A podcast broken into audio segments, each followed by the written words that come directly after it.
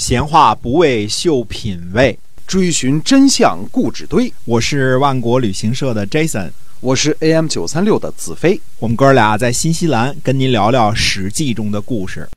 各位亲爱的朋友，大家好，欢迎回到我们的节目中。我们节目呢是每天更新啊，那么讲的是《史记》中的故事，希望您能够喜欢。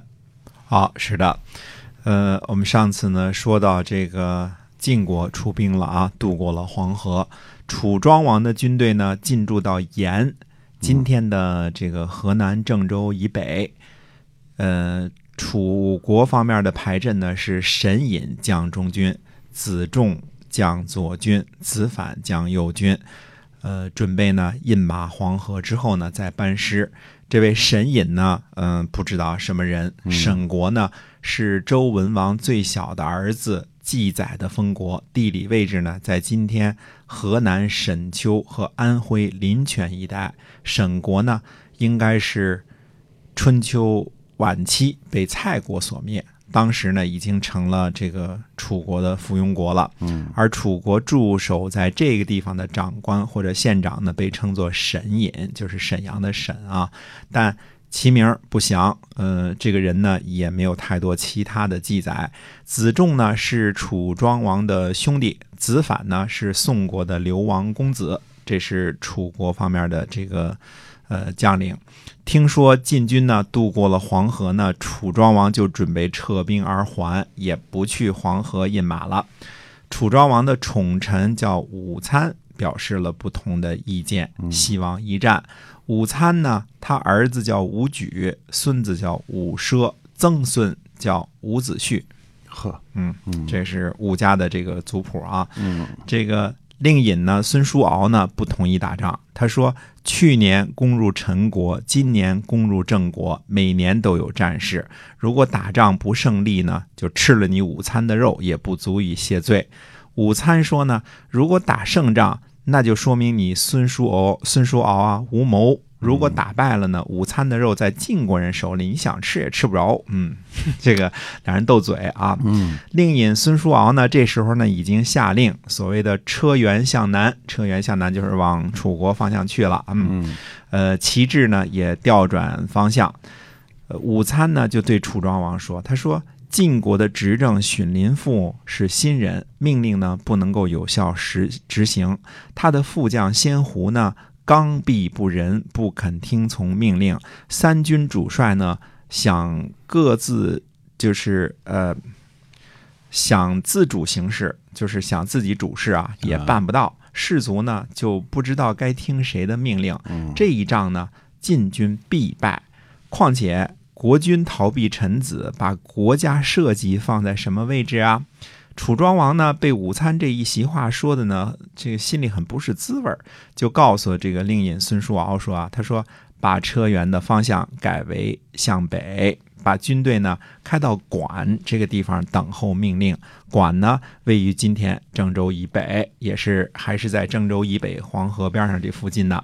晋军呢驻扎在鳌山和乔山之间，这个呃一个高一个耳刀啊，据古代注音，这个应该念乔。那么呃，但是字典上没这个字儿。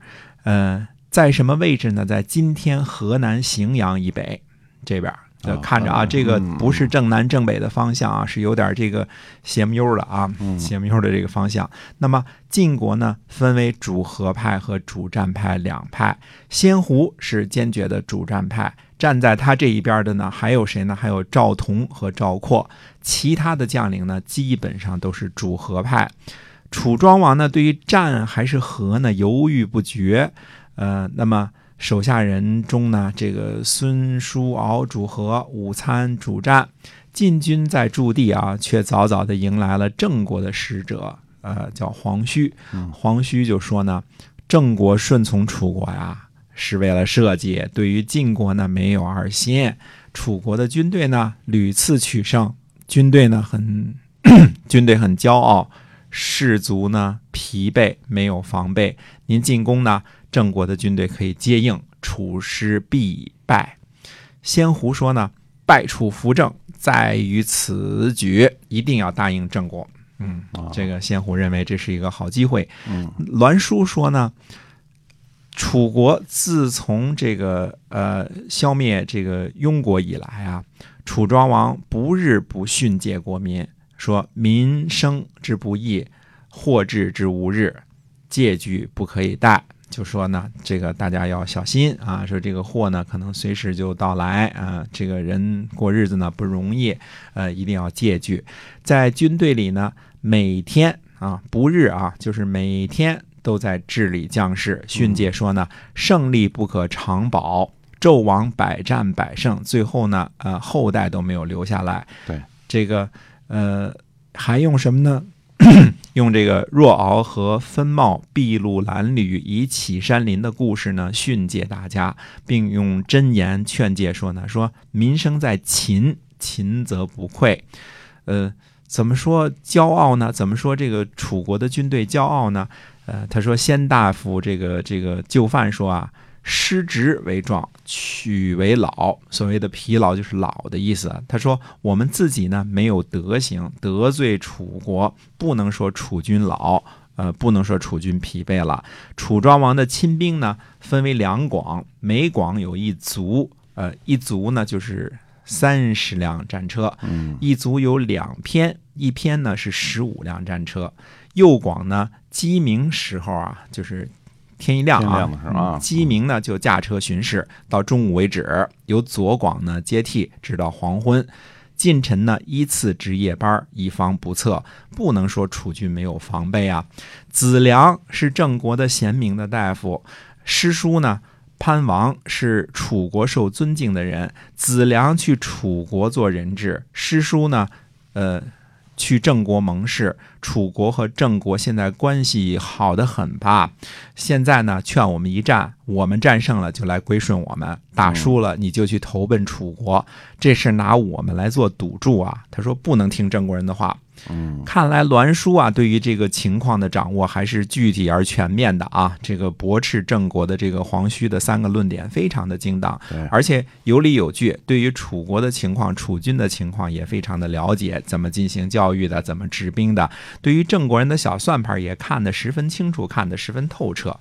赵括、赵同说话了，说率兵前来就是要找敌人决战，打败敌人，郑国归服，这有什么可等的？说一定要听仙胡的话，荀守就说呢，说赵括、赵同都是坏事儿的人呐。